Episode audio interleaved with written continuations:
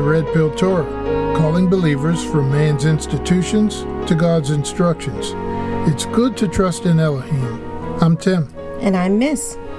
That is especially true when we don't understand his instructions. Let's talk about it. If you didn't know, the Torah is the first five books of the Bible.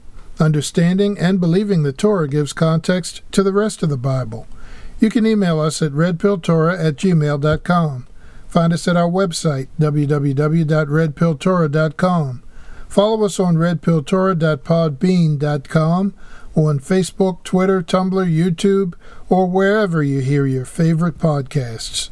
We love to hear from you. And don't forget to like, share, and subscribe. And a big shalom to our listeners in Louisiana and Israel.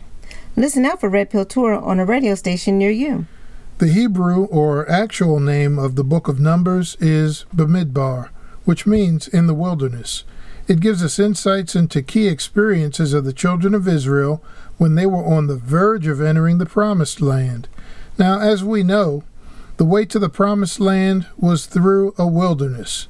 The Torah portion, Chukat, covers Bamidbar or Numbers, chapters 19 through 22, verse 1. The Hebrew word Chukat is often translated as statute. Now, we're not talking about the statues in the park, but statues like legal regulations. We see it in the second verse in the reading. Starting at chapter 19, verse 1, it says, Jehovah said to Moshe and Aaron, This is the regulation from the Torah which Jehovah has commanded. Like most Hebrew words, there is more there than we often get from the translation. When it comes to these particular statutes or regulations, we often don't understand or necessarily agree with them. We obey them in faith, knowing that the foolishness of Elohim is wiser than men, and the weakness of Elohim is stronger than men. That's 1 Corinthians chapter 1, verse 25. The Hebrew word chukah means to encompass or portray something, like a drawing or an engraving. It means the rendering of an image. And while we may not quite understand the chukat in Torah, we may recognize the portrayal of messages as faint images pointing to someone or something else in Scripture. The first statue or portrayal mentioned in Numbers chapter 19 involves the red heifer. It was to be an animal without defect and never used with a yoke. The red heifer was slaughtered and completely burnt up outside the camp, along with cedar wood and hyssop and a scarlet yarn. Beginning at verse 7, it says, Then the priest shall wash his clothes and bathe his body in water, and afterward he may come into the camp. But the priest shall be unclean until evening. I'll keep reading from there, Mama. The one who burns the heifer shall wash his clothes in water, and bathe his body in water, and shall be unclean until evening. And a man who is clean shall gather up the ashes of the heifer, and deposit them outside the camp in a clean place and they shall be kept for the water for impurity for the congregation of the people of Israel. It is a sin offering. And the one who gathers the ashes of the heifer shall wash his clothes and be unclean until evening. And this shall be a perpetual statute for the people of Israel, and for the stranger who sojourns among them. So, the ashes of the red heifer were used to make special water, mm-hmm. which was needed to clean the people who came in contact with someone who died. The book of Job, chapter 14, poses a question that gets to the heart of this hukah. I'll read the first three verses. They say, A human being, born from a woman, lives a short, trouble filled life. He comes up like a flower and withers away, flees like a shadow, doesn't last. You fix your eyes on the creature like this? You drag him to court with you? In these verses, Job is talking about the eventual physical death of humans on this earth. Job marvels that Elohim takes time to judge people, given our frail nature. Picking up at verse 4, it says, Who can bring what is pure from something impure? No one. Since his days are fixed in advance, the number of his months is known to you, and you have fixed the limits which he can't cross. Verse 4 asks the question about the red heifer. If even the priests who perform this ritual are made unclean, how can the ashes that are produced from the ritual make someone clean? From a Hebrew perspective, there is no uncleanness that's more unclean than death. So, how does the death of this red heifer make the priest unclean, yet its ashes and water can clean a person from the contamination of death? In the Hebrew text, we see the Hebrew word hukav used in the text. This time it is translated as limits or boundaries. Now remember, hukat can mean to encompass something, like a boundary encompasses a specific section of land. It is interesting to see the scripture with Job's question about bringing clean from unclean, which poses the question of the red heifer, using the Hebrew word hukat. We can only see this in the Hebrew language, and it's not a coincidence. Let's get more perspective on this hukat from Isaiah chapter 53. Reading from verse 3 People despised and avoided him, a man of pains, well acquainted with illness. Like someone from whom people turn their faces, he was despised. We did not value him. In fact, it was our diseases he bore, our pains from which he suffered.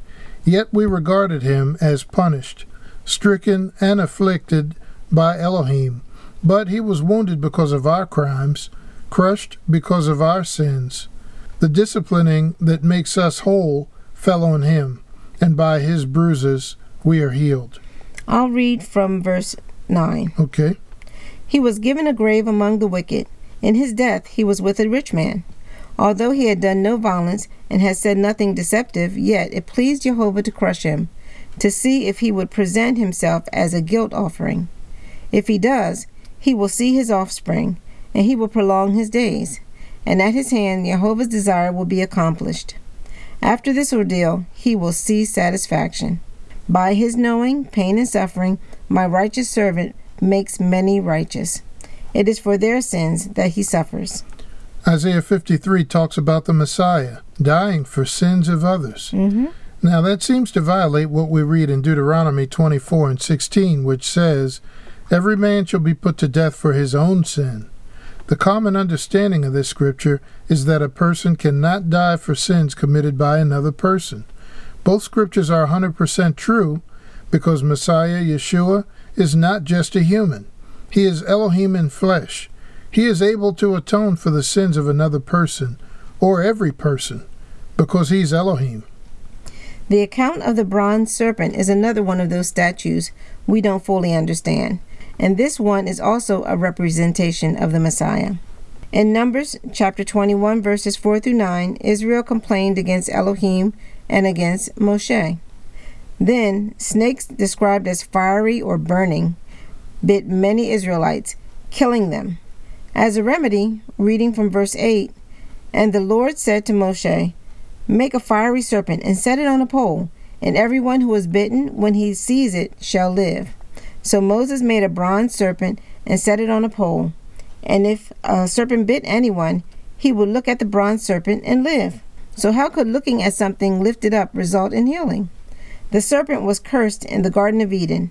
How does healing and life come from something cursed?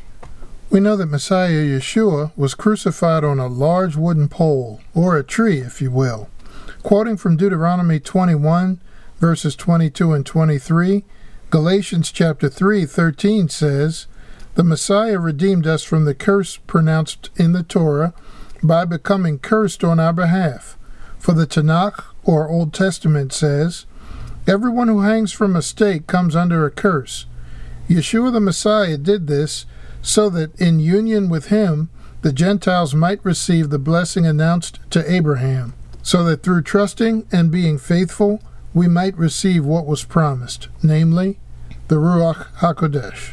In John chapter 3, verse 14 through 16, Yeshua explained this hukat to Nicodemus, one of the religious rulers of Israel. Yeshua said, Just as Moshe lifted up the serpent in the desert, so must the Son of Man be lifted up, so that everyone who trusts in him may have eternal life. For Elohim so loved the world that he gave his only and unique Son, so that everyone who trusts in him may have eternal life instead of being utterly destroyed. We know for certain that the bronze serpent mentioned in Numbers chapter 21 is a depiction of Yeshua's sacrifice. The red heifer and the bronze serpent are probably the two best known hukat, or statues in this reading, and it's no coincidence that they both are representations of the Messiah Yeshua. Mm-hmm. Near the beginning of this podcast, we read from 1 Corinthians chapter 1, verse 25. Let's read a few verses before 25. I'll start at 1 Corinthians 1, verse 18. Okay? It says, For the message about the cross is nonsense to those in the process of being destroyed, but to us, in the process of being saved, it is the power of Elohim. Amen. Indeed, the Tanakh says, I will destroy the wisdom of the wise and frustrate the intelligence of the intelligent. Where does that leave the philosopher, the Torah teacher, or any of today's thinkers? Hasn't Elohim made this world's wisdom look pretty foolish? For Elohim's wisdom ordained that the world, using its own wisdom, would not come to know him. Therefore, Elohim decided to use the nonsense of what we proclaim as his means of saving those who come to trust in it. Precisely because Jews ask for signs and Greeks try to find wisdom, we go on proclaiming a Messiah executed on a pole as a criminal. To Jews, this is an obstacle, and to Greeks, it's nonsense. But to those who are called, both Jews and Greeks, this same Messiah is Elohim's power and Elohim's wisdom. For Elohim's nonsense is wiser than humanity's wisdom, Mm-hmm. and Elohim's weakness is stronger than humanity's strength. So, Mama, Elohim's wisdom is clearly shown in the way he has woven the Tanakh, or the Old Testament, and the New Testament together, making one complete Bible. He gave us the background as context and foretold the ending, all so that we would believe, even if we don't understand everything. So, what would you do if you discovered that the way you live your life and some of your beliefs were out of line with God's instructions? Would you take the blue pill and insist on a detailed understanding of the entire Bible before you decide to believe? Or would you take the red pill and decide to believe based on your faith in the Father and his unique Son, Yeshua the Messiah? Only you can answer that question. Even people who don't believe in the Elohim of Israel can see that difficult times are coming. For many who believe, these times may test your faith to the limit. If they do, remember the lesson of the Chuk, or the statues. We believe because we love and trust Elohim. Well, that's all we have time for today. Listen again and share Red Pill Torah with a friend. Thanks for spending 15 or so minutes with us at Red Pill Torah, where You can handle the truth.